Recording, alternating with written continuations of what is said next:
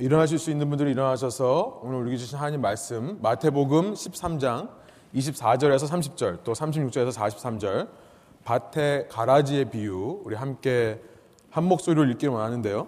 좀 깁니다만 저와 여러분이 한 절씩 번갈아 가면서 읽고 마지막 절 함께 읽도록 하겠습니다. 제가 어, 짝수절을 읽고 여러분께서 홀수절을 읽으시면 되겠습니다.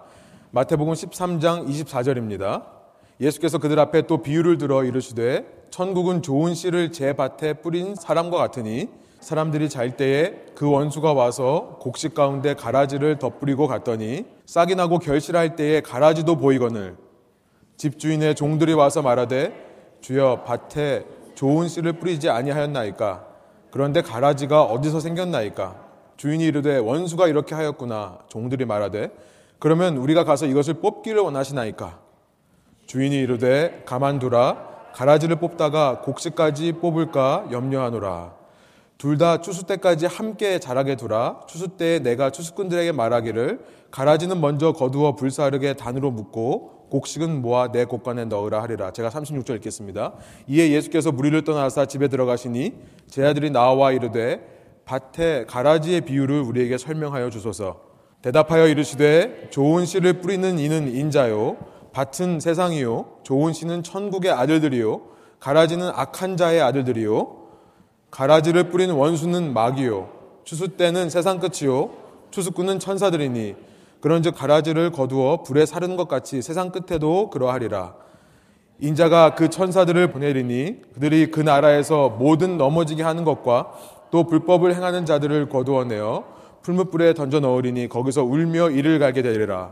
그때에 의인들은 자기 아버지 나라에서 해와 같이 빛나리라 귀 있는 자는 들으라 아멘. 함께 앉으셔서 말씀 나누겠습니다.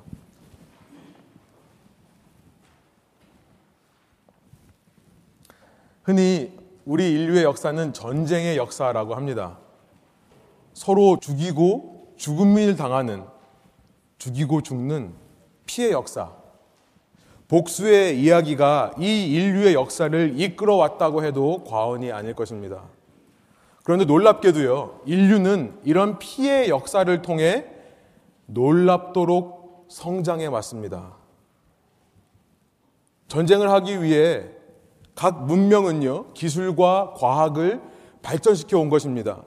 그리고 전쟁을 통해 한 나라는 다른 나라의 문명을 흡수함을 통해 강대국이 되어가는 것입니다.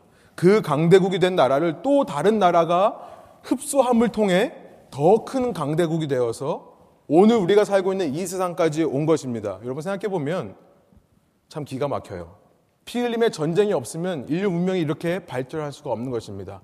다른 문명에서 이루어 놓은 그 찬란한 것을 흡수했기 때문에 내가 하지 않은 일들을 흡수했기 때문에 부강해진 것입니다.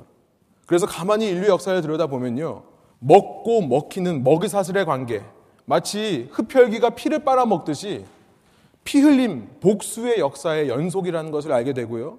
예로부터 실은 지금까지 그 피 흘림의 역사, 그 복수의 역사가 이 세상을 주관해 왔을 뿐만 아니라 사실은 세상 사람들의 관심과 이목을 집중시켜 왔습니다. 사람들은요, 전쟁 이야기에 흥미를 느껴 왔어요. 슬라이드를 보여주시면 서양 문학의 가장 오래된 책 중의 하나로 또 서양 문학의 기초라고 할 수 있는 책이 무엇인가를 꼽으라고 한다면 단연코 호머가 쓴 일리아드라는 책을 꼽을 수 있을 것입니다. 여러분 많이 아시죠? 일리아드는요, 트로이 전쟁을 중심으로 기록된 서사시입니다. 트로이 전쟁. 본래 신화로만 여겨졌던 이 트로이 전쟁에 대해서 최근에 이제 근대에 들어서 그 유적들이 발견되면서요. 아, 이 전쟁이 역사적으로 사실이었을 가능성이 매우 높아졌습니다. 결국 생각해 보면요. 전쟁의 역사가 서양 문학의 시초가 되었다, 출발점이 되었다라고 생각해 볼 수도 있는 것입니다. 그러나 정작 이 일리아드를 쓴 호머는요, 이 일리아드 속에서 이 트로이 전쟁이 어디서부터 왔냐면 신들의 싸움으로부터 왔다라고 얘기를 합니다. 신들의 싸움이에요. 헤라, 아테나, 아프로디테, 영어로 헤라, 아테나, Aphrodite라고 하는 이 세 명의 여신, 세 명이라고 하면 되죠. 세 신들, 세 여신들. 그 일리아드에 보면요.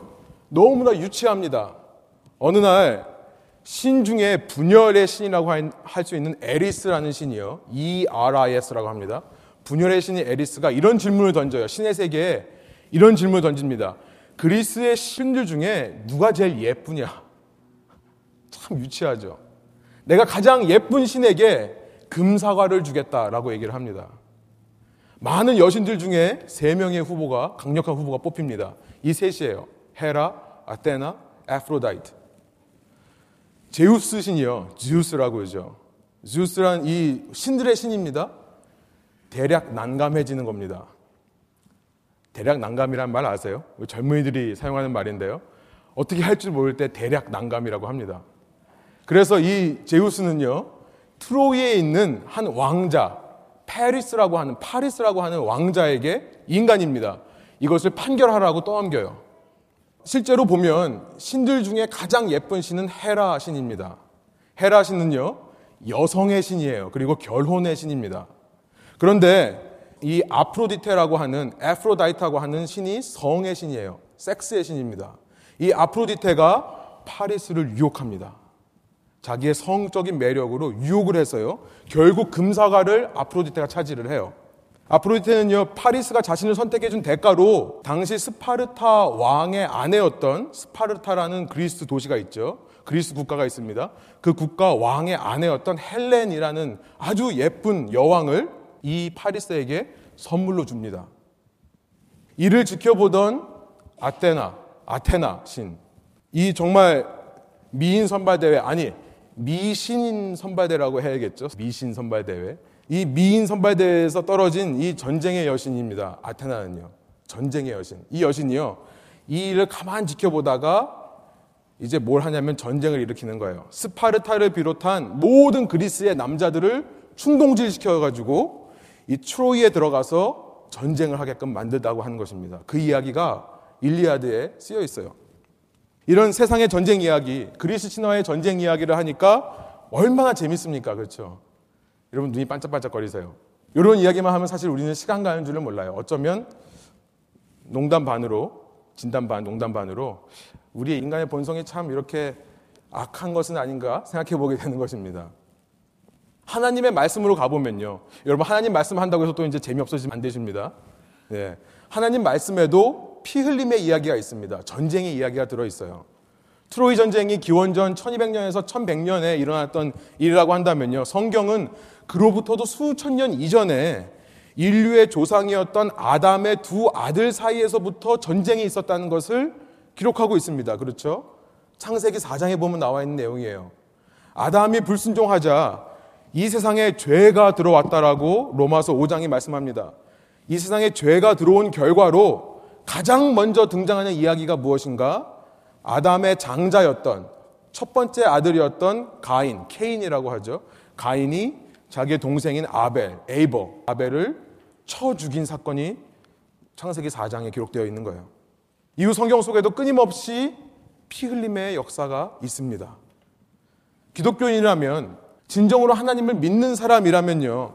서로 사람들끼리 죽이고 물고 뜯고 서로 배척하고 서로 쫓아내고 하는 이런 역사를 바라보면서 안타까운 마음이 들어야 되지 않겠습니까? 후회가 되어야 되는 거예요. 함께 아파해야 되는 것이 당연할 텐데요. 놀랍게도 하나님을 믿는다고 하는 사람들이요. 구약의 역사나 예수님 이후의 기독교의 역사나 가만 들여다보면 하나님을 믿고 섬긴다고 하는 사람들이 오히려 하나님의 이름을 가지고 서로 죽이고 서로 쫓아내고 서로 몰아내고 팔을 만들어서 분열되는 모습을 보여주는 것이 참 놀랐습니다. 예수님께서 하늘로 올라가신 후에 십자가 부활하신 후에 승천하셔서 이후 300년 동안 기독교는요, 로마의 핍박이 날마다 거세게 다가오는 것을 느꼈습니다. 겉으로 보기에는 참으로 억울하고 이해가 안 되고 부정의한 사회를 살아갔었습니다. 그러나 지금 와서 생각해 보면요. 그 300년이야말로 그 고난 속에서 기독교의 참 빛을 발하게 하는 기독교를 참으로 순결하게 하는 참 신앙을 유지하게 하는 어떻게 보면 복된 기간이었다라고 얘기할 수 있습니다. 그 고난이 사라졌을 때, 로마의 핍박이 사라졌을 때부터 문제가 드러나기 시작해요. 마치 우리나라가 광복한 이후에 친일파들을 숙청해야 했던 것처럼요. 기독교가 이제 로마의 국교로 인정되자 기독교인들은요, 이전 그 핍박의 시기에 자기의 신앙을 타협해서 로마 왕국과 적절하게 관계를 타협하며 살아왔던 그렇게 고난을 잔머리를 써서 피해왔던 사람들을 내쫓고 파문시키기에 바빠집니다. 중세시대에는요, 그렇게 그래서 이루어 놓은 중세시대, 크리센돔이라고 하는 예수가 다스리는 시대라고 하는 그 중세시대에는요, 하나님을 열심히 섬긴다고 마녀 사냥이라고 하는 사람을 잡아다가 죽이는 일에 열을 올리기 시작합니다. 그러더니요, 슬라이드를 보여주시면 주후 1095년에 십자군 전쟁이 일어나요. 이슬람에게 뺏긴 예루살렘을 탈환하겠다라고 하면서 십자군 전쟁을 일으키는데요. 당시 교황이었던 라틴어로 우르바노라고 하는데요. 우르바노 교황, 얼반이라고 쓰는데요. 우르바노 2세는요. 성지를 탈환하기 위해 무슬림을 죽이는 것은 살인죄가 아니다. 라고 하는 메시지를 발표해서요. 그로 말미암아 수많은 사람들이 십자군에 지운해서 이제는 십자가를 앞에 내세우고 사람을 죽이는 일이 일어납니다. 여러분 그러나 십자군 전쟁은요 사실 기독교가 이슬람을 억제하기 위한 전쟁으로 그친 게 아니라요. 실은 들여다보면 기독교인들이 자신의 세력을 넓히기 위한 전쟁이었다는 것을 우리는 알게 됩니다.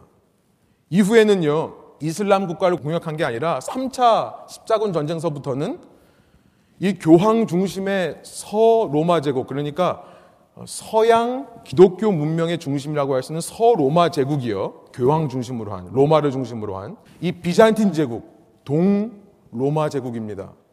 동방 기독교 제국이에요. 여기를 침략하는 일이 일어납니다. 십자군 전쟁의 한 일환으로요. 그러고 나서 그렇게 기독교인들끼리 서로 싸우고 죽이는 것뿐만 아니라 그 주위에 있는 사람들의 자신의 영토를 확장하기 위해 전쟁을 일으키는 것이 십자군 전쟁이라는 것입니다. 기독교적인 세계관을 중심으로 형성된 나라들, 그렇게 중세시대와 서구 문명을 주도해가는 기독교 문명의, 기독교 문화의 중심이 되고 있는 그 서구 나라들이요. 이제 20세기에 이르러서는 1차, 2차 세계 전쟁의 주역들이 되는 거죠. 그 나라들을 중심으로 해서 세계 전쟁이 일어납니다. 슬라이드를 보여주시면 이 전쟁의 힘으로 급부상하는 두 나라가 있습니다. 어느 나라입니까?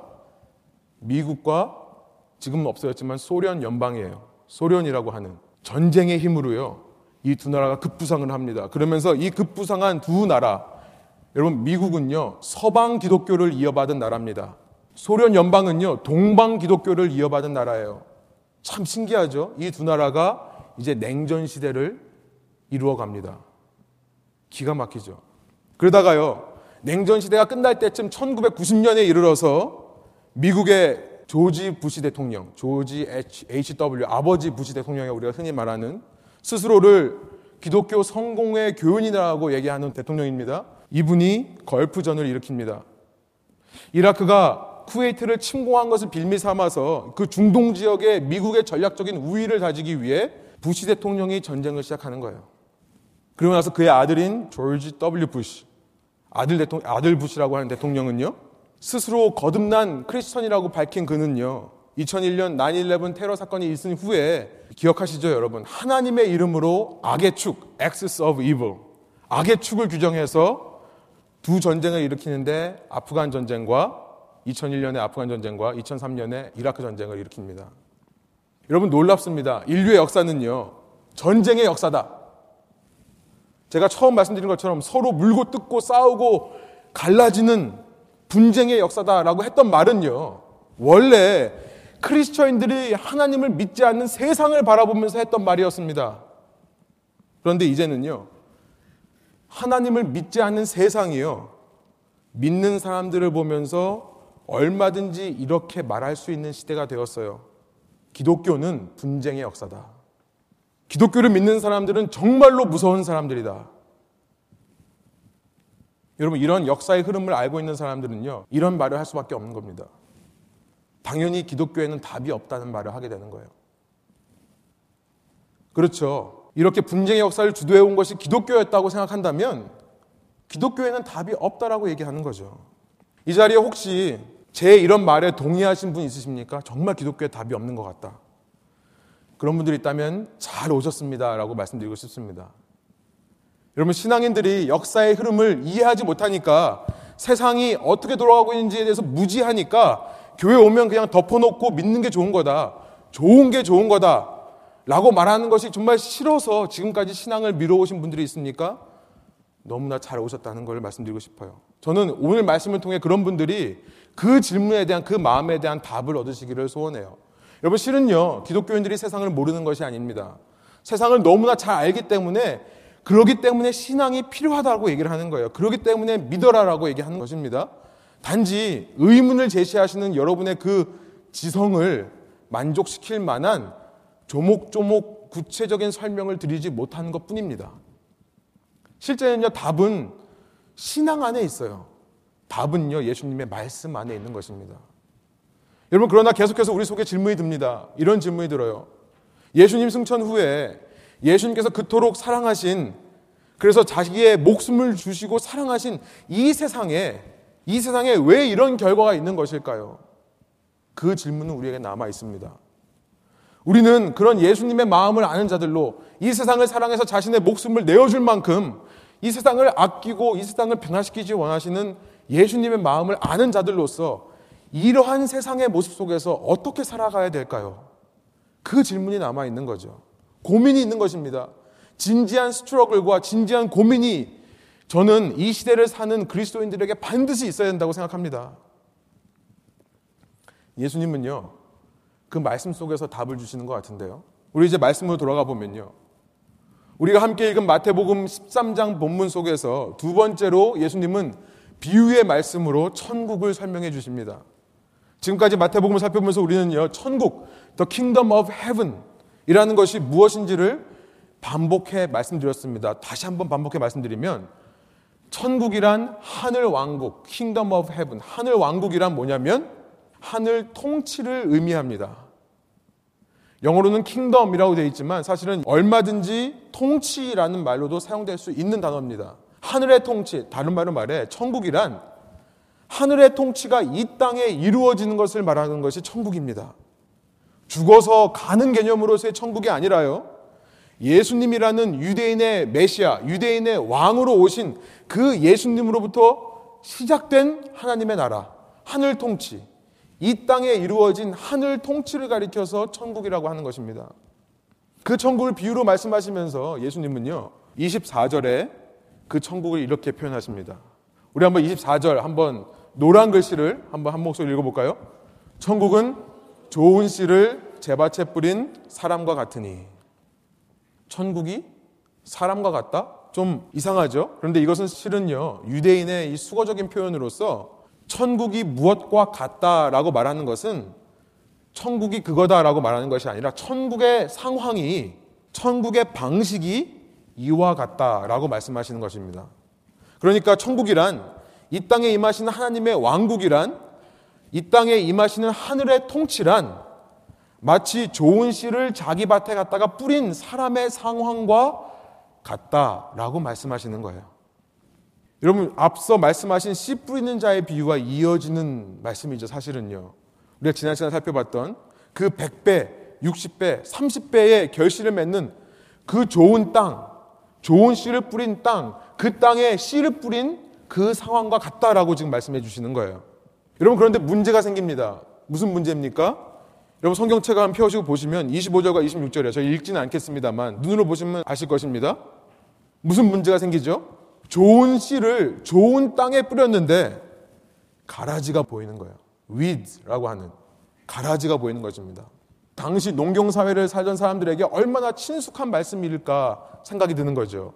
너무나 공감이 가는 이야기입니다. 저희들도 오늘날에도 밭을 조금 가꾸어 보신 분들은 정말 젊은 세대 분들의 말로 폭풍 공감하실 내용 아닙니까? 아니에요. 요즘 안 써요? 그것도 지나간 말이에요. 어, 죄송합니다. 제가 좀 아는 척했습니다. 죄송해요. 예, 자연스럽게 질문이 드는 거예요.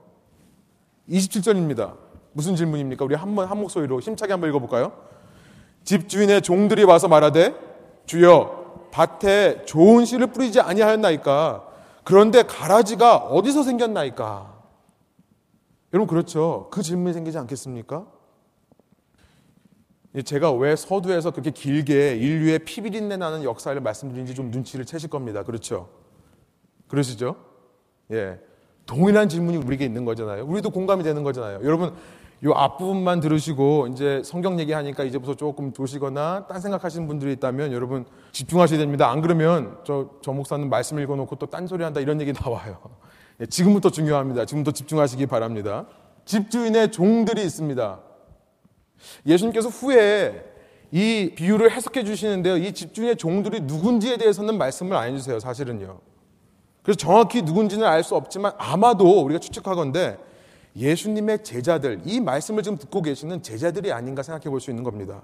그것이 만약에 제자들을 가리키는 거라면 그 제자들은요, 제가 앞서 말씀드린 대로 진지한 고민과 진지한 스트러글을 하는 제자들이겠죠. 어쩌다가 세상이 이렇게 되었을까? 도대체 무엇이 문제일까? 좋은 씨를 좋은 열매 맺을 수 있는 땅에 뿌렸는데 다른 말로 말하면 아 우리는 나름대로 정말 제대로 된 신앙생활을 하려고 노력하고 있는데 내가 말씀을 듣고 정말 내 밑바닥을 뒤집어 올려서 나름대로 회개하며 살려고 노력하고 있는데 내 나름대로는 기쁨과 감격이 있는 신앙생활을 하고 있고 내가 가지고 있는 이 기쁨과 감격을 우리 주위에 모르는 사람들에게 나눠주고 싶은 그런 마음을 가지고 살고 있는데 문제가 무엇입니까? 그런 우리가 몸담고 있는 이 세상은요 날로 어두워지고 있다고 얘기가 나오는 거예요. 왜 세상은 더 살맛 나는 세상이 되는 것이 아닐까? 왜 피 흘림의 세상, 무한 경쟁의 세상이 돼가고 있을까? 어느샌가 미래에 대한 소망이 사라져버리는 세상. 좀 지난 말인지 이것도 지난 말인지 모르겠지만 한국에는 요즘 그런 말이 유행한다고 합니다. 헬조선. 들어보셨어요? 젊은이들이 얼마나 미래에 대한 소망이 없으면요. 지옥이라고 얘기하는 거예요. 아니, 이 땅에서부터 하나님의 나라, 천국을 살아가야 될 사람들의 입에서 왜 지옥 같다는 말이 나오는 것입니까? 그 질문이 생기는 거예요. 답답한 마음이 생기는 거죠. 그런 세상에 살다 보니까요, 나도 어느 생각 모르게 그 세상의 무게에 짓눌려서요, 말씀을 들을 때는 참 힘이 넘치고 에너지가 솟지만 세상에 나아가면 세상과 똑같은 모습으로 힘없는 모습으로 소망 없는 모습으로 지옥을 사는 것 같은 모습으로 일주일을 살고 있는 것은 아닙니까? 도대체 가라지가 어디서부터 왔습니까? 폭풍 공감되는 거예요. 충분히 공감되는 제자들의 질문인 것입니다. 그런데 그 다음 예수님의 질문이요. 우리가 놀람을 가져다 줍니다. 놀라워요. 28절 우리 한번 한 목소리 읽어볼까요? 주인이 이르되 원수가 이렇게 하였구나. 종들이 말하되 그러면 우리가 가서 이것을 뽑기를 원하시나이까. 중요한 것은 28절 예수님의 말씀이에요. 노란 글씨입니다. 원수가 이렇게 하였구나. 여기서 말하는 주인이란 후에 37절에 가보면 좋은 씨를 뿌리는 사람, 다른 말로 말해 인자라고 말씀하십니다. 다시 말해서 예수님 자신이에요. 그렇죠? 그리고 여기서 말하는 원수는 누군가 39절에 가보면요. 사탄, 마귀라고 되어 있습니다. 마귀라고 되어 있는데 곧 사탄이에요. 예수님은 지금 무슨 말씀하고 있는 겁니까? 원수가 이렇게 했다. 사탄이 와서 이렇게 했다고 말씀하시는 거예요. 당시 농경사회에서요, 간혹 사람들이 누군가에게 복수하려고 할 때 참 쪼잔하고 참 비겁한 방법으로 했던 것이 있는데요. 뭐냐면 남의 밭에 몰래 가가지고 이 잡초의 씨를 뿌리고 오는 일이 있었다고 합니다. 25절을 그러니까 가보시면 성경책 피우 보세요. 사람들이 잘 때라고 25절에서 말씀했죠. 그런 방법이에요. 몰래 가가지고 안 좋은 씨앗을 뿌리고 오는 거예요. 아마도 이런 일이 빈번했는지요. 당시 로마 문서 기록을 보니까 로마의 법 중에 이렇게 남의 밭에다가 가라지를 뿌리는 사람들을 금지하고 이 사람들이 잡혔을 때 어떻게 처벌해야 된다는 법 조항이 실제로 있었습니다.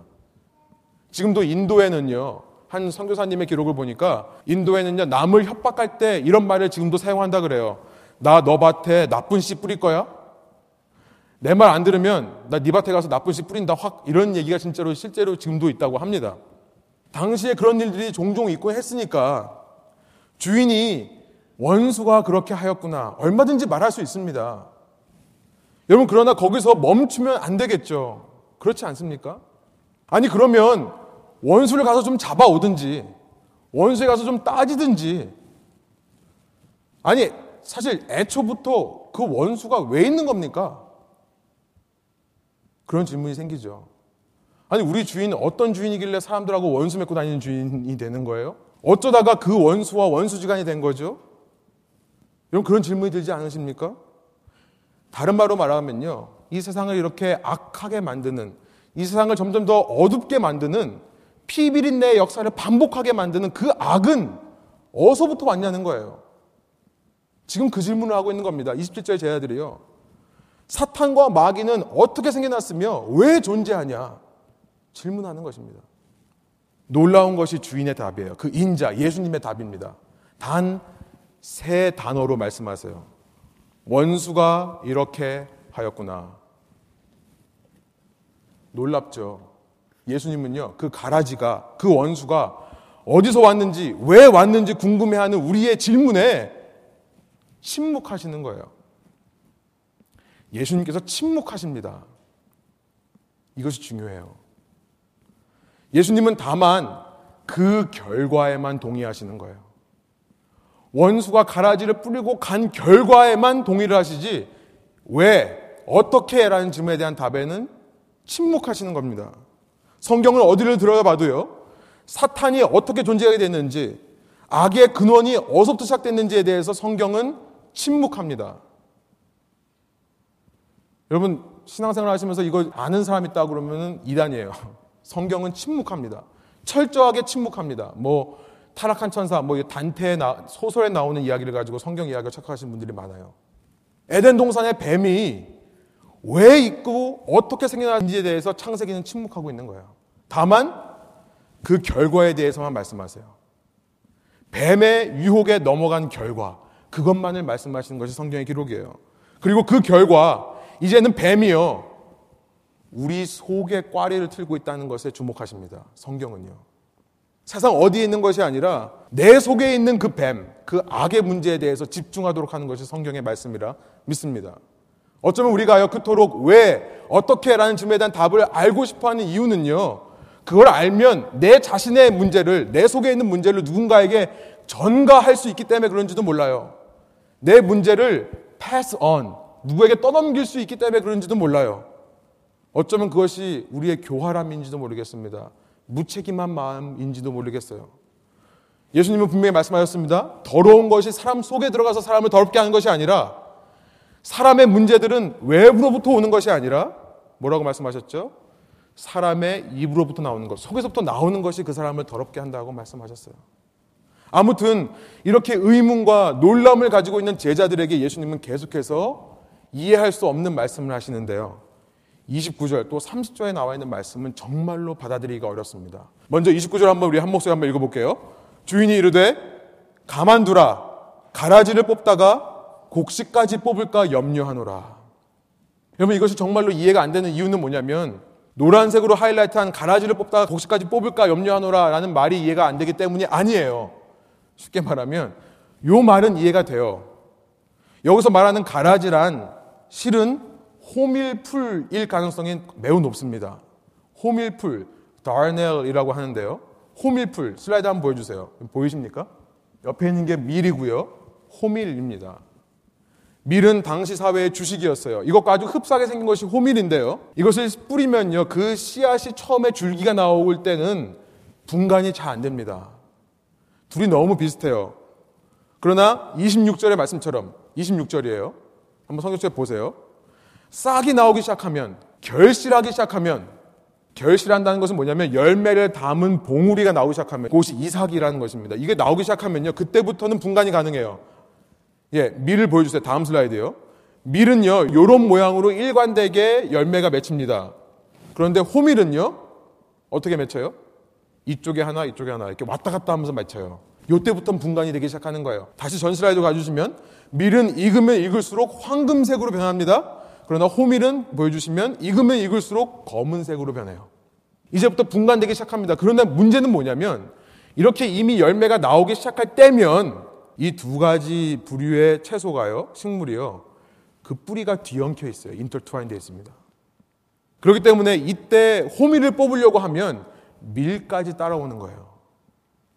그러니까 예수님의 지금 이 말씀, 가라지를 뽑다가 곡식까지 뽑을까 염려하노라 라는 말씀은 진리의 말씀이에요. 이건 맞는 겁니다. 이해가 되시죠?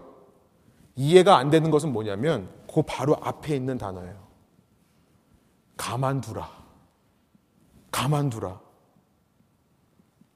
가만두라고요? 아니, 그 줄기가 나올 때부터 사실은 호밀의 줄기는 좀 더 얇아요. 농부가 좀 더 자세히 보면서 줄기가 나와 아직 싹이 안 났다면 뽑아야죠, 빨리. 아니, 이미 열매 주머니 그 이삭이 나왔다고 한다면 뽑을 수 없다면 아, 줄기라도 잘라야 될 거 아닙니까? 그 줄기 다 잘라줘야 되는 거 아니에요? 원수가 왜 생겼는지 어떻게 생겼는지 모른다. 거기까지는 이해해요. 그러면 내가 가서 원수를 때려잡을 게 아니라면 최소한 예방이라도 해야죠. 내 밭에 울타리를 두르든지 그래서 다시는 원수가 얼씬도 못하게 하든지 무슨 보호막을 치든지 그런데 가만히 있으라고요? 아니 내가 당한 게 얼만데 내가 이렇게 억울한데 가만히 있으라고요? 30절에 예수님께서 놀라운 말씀을 하세요. 노란 글씨 한번 한 목소리 읽겠습니다. 둘 다 추수 때까지 함께 자라게 두라. 여러분 당시 유대인들이 예수님을 그토록 못 믿었던 이유가 뭔지 아십니까? 때려 죽어도 예수님을 못 믿었던 이유가 뭔지 아세요? 여러분 왜 성경이 여러분 주부에 있습니다. 고린도전서 1장 23절 뭐 갈라디아서 5장에 보면 왜 성경이 십자가에 달린 예수가 유대인들에게는 걸림돌이 되었다라고 말씀하시는지 아세요? Stumbling block. 예수가 진정으로 메시아가 맞다면요.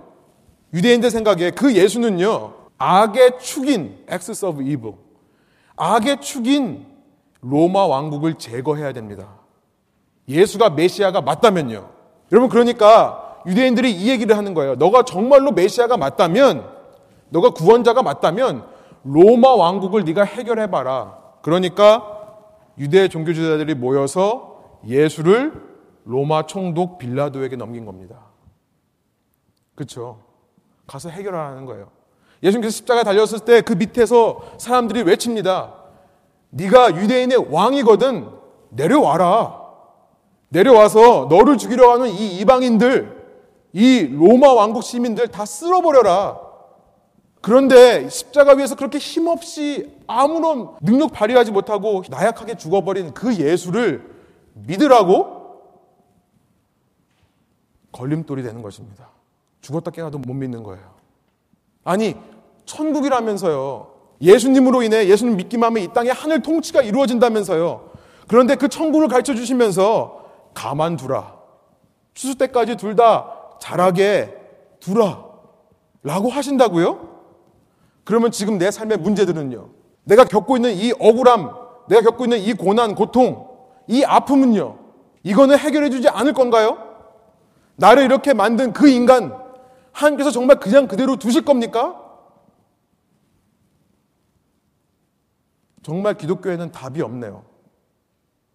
정말 기독교에는 답이 없어요.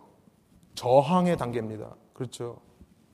답이 없다면 이제부터는 내 힘으로 내가 손목 걷어 올리고 이제부터 내 힘으로 해결하겠습니다. 내 힘으로 사회 정의를 만들고 내 힘으로 악한 자를 처단하겠습니다. 아니요, 여러분. 절대 그러면 안 됩니다. 제가 말씀드렸던 그 피 흘림의 역사가요. 바로 이런 기독교인들 때문에 일어난 것입니다. 여러분, 그걸 기억하시라는 거예요. 하나님의 침묵을 무시하고 내 힘으로 해보겠다고 하는 그리스도인들, 기독교인들 때문에 그 일이라는 거라는 사실을 기억하시기 바래요. 침묵하시는 데는 이유가 있습니다. 하나님의 계획이 있는 것입니다. 기독교가 로마의 핍박에서 벗어났을 때요. 소위 도나티스트라고 하는 기독교인들이 판을 쳤습니다. 득세를 했어요. 이 사람들은 어떤 사람들이냐면 이전에 황제 숭배에 참여했던 그래서 순교당하지 않은 기독교인들을 찾아내서요. 그들을 출교시키는 일을 했습니다. 쫓아냈어요. 교회로부터요. 도나티스트들이 한 일들입니다. 교회는 오직 성자들의 공동체지 이런 배역한 그 사람들은요. 트레이터, 배역자라고 배교자라고 불렀습니다. 이런 배교자들이 들어올 수 있는 곳이 교회가 아니다. 그 말을 했어요. 이에 대해서 성 어거스틴이 뭐라고 말합니까? 그 유명한 The Invisible Church, 보이지 않는 교회 얘기를 했습니다. 아니다. 우리가 보이는 이 교회 안에는 보이지 않는 교회가 있는 거다. 교회 안에 진정으로 구원을 받은 보이지 않는 교회가 함께 섞여 있기 때문에 이 교회를 흔들지 마라. 여러분 성 어거스틴은 그래서 카톨릭이라는 개념을 그 기초를 닦았습니다. 카톨릭 하나된 보편적인 교회, 하나의 교회. 그럴지라도 불구하고 우리는 한 교회다. 어거스틴이 용기가 없어 그런 걸까요? 어거스틴이 타협했던 그 배교자들을 처단할 수 있는 힘이 없어서 이런 얘기를 한 걸까요? 아니요. 바로 오늘 말씀 앞에서요. 오히려 인간 속에는 너무나 두렵고 무서운 사악한 힘이 있다는 것을 깨달았기 때문에 이 말을 한 것입니다. 그 사악한 힘이 무엇입니까? 인간이요. 하나님의 침묵을 무시하고 자신의 힘으로 자기의 삶을 개척하고 이 사회의 정의를 실현하려고 했을 때 그 결과가 이전보다 더 참혹한 결과로 이어지게 되는 여러분 오늘 본문의 말씀을 가지고 제가 표현해 보면요. 가라지를 뽑다가 곡식까지 뽑는 그 결과가 일어날 것을 알았기 때문에 그래요. 자신의 힘으로 마녀들을 죽이고 이슬람 나라를 제압하려 했을 때 자신이 가지고 있는 권력과 자기가 가지고 있는 무기로 악의 축을 없애버리자라고 했을 때 여러분 그 결과는 언제나 곡식까지 함께 뽑혀버리는 결과로 이어졌다는 것을 기억하시기 바랍니다. 이슬람 제가 지난주에 주보에 칼럼을 쓰었는데 아마 많은 분들이 궁금해하실지도 몰라요.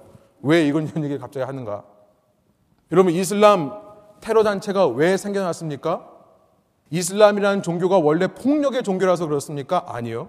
그건 우리의 오해입니다. 이슬람은요, 평화의 종교예요. 한마디로 이슬람 말하고 한다면 평화의 종교입니다. 공존의 종교입니다. 함께 존재하는 것을 추구하는 종교예요. 테러 단체들은요, 이슬람과 상관이 없는 겁니다. 이것을 기억하시기 바래요. 테러 단체들은 이슬람과 상관이 있는 게 아니에요. 그들이 이상한 사상을 주입해가지고 갑자기 테러 조직이 생겨난 것이 아니라 테러 단체들은요, 미국이 앞세운 그 최첨단 무기, 그 최첨단 공격 무기에 대한 반응으로 테러 단체가 생겨난 거예요. 무슨 말이냐면 막강한 군사력을 가지고 최첨단 무기로 다가오는 그 군인들과 맞설 싸울 힘이 없는 그 제3세계 국가들의 사람들이요. 군인들과는 이제 게임이 안 되니까 민간인을 택한 거예요. 비겁하긴 하지만요. 그것이 테러입니다. 걸프전의 결과가요. 걸프전의 결과가 알카에다를 만들었습니다.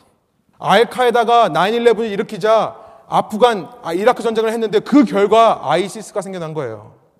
저는 지금 이슬람을 옹호하고 싶은 마음에서 말하는 것이 아닙니다. 저는요, 이슬람 믿을 생각 전혀 없습니다. 저는 목사가 좋아요. 저는, 저는 예수 그리스도가 좋습니다. 이슬람에는 구원이 없다고 믿습니다. 이슬람에서 구원받을 수 있다고 말하는 건 전혀 아닙니다. 저는 무슨 말을 하는 거냐면, 주인의 종들이요. 주인의 종들이 지 손으로, 자기 손으로 가라지를 뽑겠다고 하다가 곡식까지 망쳐놓은 우리의 현실을 우리가 바로 알자는 것을 말씀드리고 싶은 것입니다. 9-11 테러로 죽은 사람의 숫자가요, 2,977명이라고 합니다. 대략 3,000명 정도 된다고 합니다. 그런데 이라크 전쟁으로 죽은 미국 군인의 숫자만 4,491명이에요. 4,500명이 죽었습니다. 이라크 민간인은요, 미국 정부에서 못 세게 해요. 대략 추정하기로 최소한 15만 명 이상, 15만 명 이상 민간인이 죽었다고 생각을 합니다. 이 시대에 이렇게 전반적으로 온 세계에 거쳐서 반기독적인 풍조가 형성되고 사람들이요 부처, 알라, 성모 마리아 하면 별로 반감이 없는데요. 예수라는 이름에 불편함을 느끼는 이유는요. 단지 그것이 영적 전쟁이기 때문만이 아니라는 거예요. 가라지와 함께 추수 때까지 좀 가만히 있어라. 라고 말씀하시는 이 씨 뿌리는 사람의 말씀을 경솔하게 여기고 가볍게 여기고 내 힘으로 해보겠습니다. 내 손으로 사태를 해결해 보겠습니다. 발버둥 치는 우리 미숙한 신앙인에게도 그 이유가 있다는 것을 말씀드리고 싶은 것입니다. 그렇다면 그냥 가만히 있어서 그냥 사회개혁에 참여하지 말고 아, 어떤 죄의 문제를 봐도 그냥 무관심하게 넘겨야 될까요? 아니요. 우리는요, 끊임없이 뒤치다거리를 해야 돼요. 끊임없이 이 세상에 피 흘리기를 좋아하는 이 세상에 복음을 가지고 외쳐야 됩니다. 그러나 절대로 내 방식, 인간의 방식, 인간끼리 물고 뜯고 싸우는 그런 인간의 피 흘림의 방식으로 하면 안 된다는 것을 말씀드리는 거예요. 어떤 방식으로 해야 됩니까? 예수님의 피 흘림의 방식으로 해야 된다는 것입니다. 예수님의 피 흘림의 방식. 우리에게는요, 이런 우리의 죄의 문제를 위해 이미 십자가 위에서 모든 피를 다 흘려버리신, 물까지 쏟아내신 예수님이 계시기 때문에 그렇습니다. 만일 인간의 폭력적인 것이 이 사태를 해결하는 답이었다면요. 예수님은 결코 십자가에서 죽지 않으셨을 거예요. 그 군중들이 그렇게 외쳤던 대로 예수님은 십자가에서 당당하게 내려와 온 세상 사람들 다 쓸어버리셨을 것입니다. 말씀 하나만으로도 얼마든지 할 수 있는 분이세요. 그러나 예수님은요, 인간의 방식으로, 세상의 방식으로 세상을 이기신 분이 아닙니다. 하나님의 방식으로요. 그러면서 우리에게, 제자들에게 동일한 방식으로 세상에서 승리하라고 말씀하세요. 그러한 전쟁의 역사, 악의 역사를 묵묵히 담당하고요. 그 뒤치다거리를 다 하지만 세상과 맞서 싸우지 않고 나도 예수님처럼 오히려 거꾸로 나의 생명, 나의 시간, 나의 물질, 나의 에너지를 그 세상을 위해 쏟아내는 모습이 필요한 것입니다. 여러분 이런 삶의 모습은요 우리가 우리의 현세적인 눈으로 볼 때는 우리가 이 땅에서의 우리의 시각으로 볼 때는 참 어리석은 모습이에요. 그러나 거기에 진리가 담겨 있는 모습이라는 것입니다. 왜냐하면요 기독교의 진정한 답이 있기 때문에 그래요. 그 답이 무엇입니까? 마지막 날이에요. 추수 때입니다. 30절. 둘 다 추수 때까지 함께 자라게 두라. 추수 때에 내가 추수꾼들에게 말하기를 가라지는 먼저 거두어 불사르게 단으로 묶고 곡식은 모아 내 곡간에 넣으라 하리라. 40절. 그런즉 가라지를 거두어 불에 사르는 것 같이 세상 끝에도 그러하리라. 예수님은요, 이 땅에 있는 제자들이 가라지를 견뎌내야 하는 이유에 대해 말씀하시면서 왜냐하면 그날이 반드시 올 것이기 때문이다. 말씀하십니다. 추수할 날이 반드시 올 것입니다. 우리의 기대보다 더디게 올 수 있습니다. 그러나 확실한 것은 뭐냐면 그날이 반드시 올 거라는 거예요. 또 하나 확실한 게 뭡니까? 그 추수는요, 오늘 비유의 말씀에서 참 놀라운 것이 신기한 것이 뭐냐면 또 하나 확실한 사실은 뭐냐면 그 추수는 결코 주인의 종들이 자신의 손으로 감당하는 것이 아니라는 거예요. 그러니까요, 추수꾼들이 나옵니다. 갑자기요. 39절이죠. 가라지를 뿌린 원수는 마귀요. 추수 때는 세상 끝이요. 하고 나서 갑자기 추수꾼들은 누구라고요? 천사들이라고 말씀하시는 거예요. 41절. 인자가 제자들이 아니라 천사들을 보내드리니 그들이 그 나라에서 모든 넘어지게 하는 것과 또 불법을 행하는 자들을 거두어내요. 42절. 풀무불에 던져 넣으리니 거기서 울며 이를 갈게 되리라. 43절 함께 읽겠습니다. 그때 의인들은 자기 아버지 나라에서 해와 같이 빛나리라. 귀 있는 자는 들으라. 말씀을 적용해 보면서 한번 정리해 보겠습니다. 이 땅에 하나님의 통치가 임했다면 왜 내가 사는 세상은 아직도 이 모양 이 꼴인가? 왜 내 삶에는 아직도 고난이 있는가? 내 삶에는 아직도 유혹이 연속적으로 다가오는가? 여러분, 그 이유에 대해 우리는 모든 것을 명확하게 알 수 없습니다. 그러나 알 수 없기 때문에 하나님의 말씀을 부정하고 이런 삶의 현실을 부정하고 못 믿겠다고 해서 내 손을 사용하는 순간, 내 힘을 의지하는 순간, 우리는 더 큰 재앙을 불러 일으킬 뿐임을 아시기 바랍니다. 진정한 제자에게 요구되는 믿음이란 뭐냐면 그럼에도 불구하고 오늘을 견디는 믿음이에요. 참아내는 믿음입니다. 인내하는 믿음입니다. 신앙으로 버텨내는 것입니다. 신앙으로 버텨내는 거예요. 왜 그래야만 하나요? 그 방법이 예수님의 방법이시기 때문에 그렇습니다. 그 방법이 예수님이 이 땅을 살리셨던 방법이기 때문에 그렇습니다. 내 손에서 힘이 빠질 때에야 신기하게도 그 예수님의 능력이 나의 속에서 역사하기 시작해요. 이것이야말로 이 땅에서 내가 천국을 살 수 있는 유일한 방법이라는 것을 기억하시기 바랍니다. 내 손에 힘을 쥐어지고 있으면 그 천국이 내 삶에 완전하게 임하지를 못합니다. 손을 뺄 때 우리가 보기에는 이해하지 못하는 방법으로 이 세상을 경영해 가시는 예수님의 능력이 우리 삶에 임하는 거예요. 여러분, 내가 내 손을 놔야 여러분 그래야 내 소망이요 이 땅에 있지 않게 되는 거예요. 그렇죠? 이 땅에서 내가 모든 문제 내 손으로 다 해결하다 보면요 우리는 결코 마지막 날 바라보지 않습니다. 마지막 날을 바라보기 위해서 놔야 돼요. 그 마지막 날만이 우리의 소망이 될 때 천국의 능력이 내 삶에 임할 줄 믿습니다. 왠 줄 아십니까? 다시 25절로 돌아가 보세요. 여러분 성경 25절이요. 여러분 원수가 할 수 있는 일은 고작 무엇뿐입니까? 네, 가라지를 덧뿌리고 간 것뿐입니다. 그 사실을 깨닫게 되는 거예요. 무슨 말씀인지 아시겠습니까? 이것이 예수님께서 십자가에서 이루신 복음의 능력이라는 거예요. 하나님께서 모든 것의 주인 되신다는 것을 인정하고요. 하나님께서 당신의 왕이시라는 것을 인정하고요. 모든 일을 맡기고 참으신 예수님, 인내하신 예수님, 그 마지막 날 하나님께서 추수하실 날을 바라보고 끝까지 순종하신 그 예수님에 의해 그 십자가의 능력으로 인해 원수가 할 수 있는 일은 고작 이것뿐입니다. 여러분, 한 번 뿌려진 씨앗을 파갈 수가 없는 거예요. 무슨 말씀인지 아시겠죠? 여러분 속에 뿌려진 그 씨앗을요, 원수가 빼앗지를 못하는 것입니다. 다만 뭘 하는 거예요? 덧뿌리고 하는 거예요. 가라지를요. 아무리 세상 풍파가 견디기 힘들고 지치다 못해 쓰러지고 쓰러지고 참다가 내가 이러다 죽겠구나 생각할 수 있겠지만요. 아니요. 한 번 뿌려진 씨앗은 절대로 사탄 마귀가 건드릴 수 없습니다. 호밀이라는 것은요. 밀과 함께 자라지만요. 신기한 게 뭐냐면 밀에게 아무 영향을 주지 못해요. 밀의 성장을 방해할 수가 없습니다. 그냥 밀은 밀대로 자라요. 그 참 신기해요.